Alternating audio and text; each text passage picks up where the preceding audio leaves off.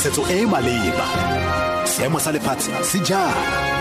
Dikgang mo motsweding fm konka bokamoso ke go leboga brown madume moretsi ke bahedile selogilwe dikgang ke tsa ura borataro mo motsweding fm democratic alliance e neseditse pula tshwetso ya lefapha la matlotlo bosetšhaba ya go namola setlamo sa diphofo sa aforika borwa saa mo mathateng a matlole ka go se rebolela diranta di le dibilione di le tlhano.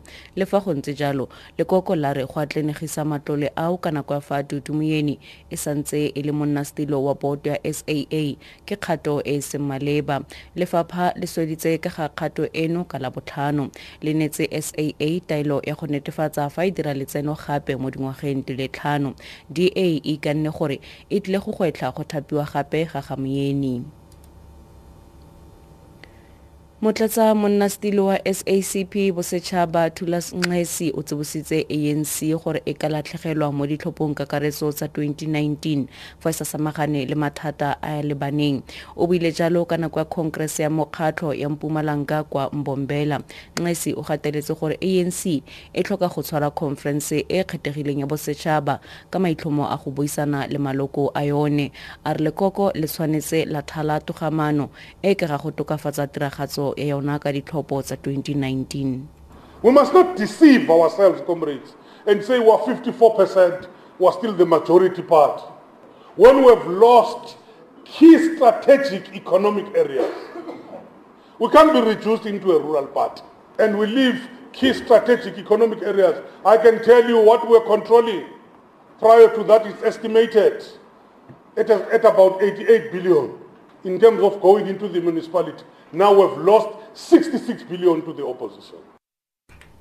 ka fa letlhakoreng je lengwe sacp kwa mpumalanga ya re golwa kgatlhanong le bogwenegwene mo pusong e santse e le morero o kwa godimo wa mokgatlho oo. Mokwaledi wa mokgatlho kwa porofenseng eo bonakele majuba a re ba batla gape go bona go tswelediwa manane a kobiseditsweng kwa golweng kgatlhanong le khumanego le botlhokatiro. O ne bua kwa khonkereseng ya borobongwe ya ditlhopho ya mokgatlho kwa mbombela The only problem that they've been defeated by the interests of their stomachs. Whilst all of this is happening, the working class is trapped in the triple challenges of poverty and unemployment and inequality. We remain the most unequal society in the world. Our level of unemployment is amongst the highest above 30%, especially the youth and women.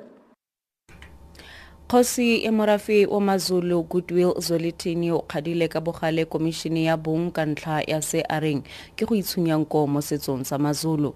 O na bua le magamana a feta dikete di le some a mararo kwa enyokeni palace kwa kwanongoma kwa kwazulu natal kwa moletlong wa ngwaga le ngwaga wa letlhaka. Kgosi o gakolotse komišene gore e bue ka tlhamalalo le magamana ao go utlwa gore a a patelediwa go nna le seabe mo moletlong oo. A re go tsosolosiwa ga moletlo oo go nnile le maungo fa go lejwa ntwa kgatlhanong le hiv aids. Ka ntlha fa magammana a rutiwa gore a se tsene mo ditiragalong tsa thobalano babelaelwa ba le bararo ba ba tshwaretsweng maiteko a go tsoma tshukudu go se ka fa molaong kwa serapeng sa diphologolo kwa kgaolong ya belabela kwa limpopo. Ba tla tlhagelela kwa kgotlatshekelo ya magisata wa selegae ka moso.